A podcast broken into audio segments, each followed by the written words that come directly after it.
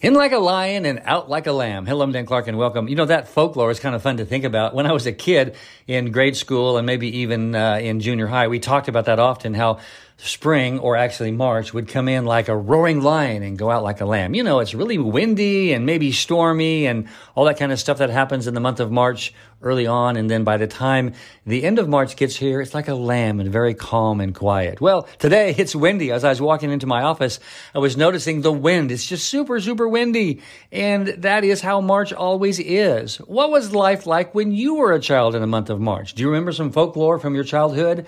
Enjoy thinking about your past today and have a lot of fun with thinking about your childhood. I love you. I'm Dan Clark.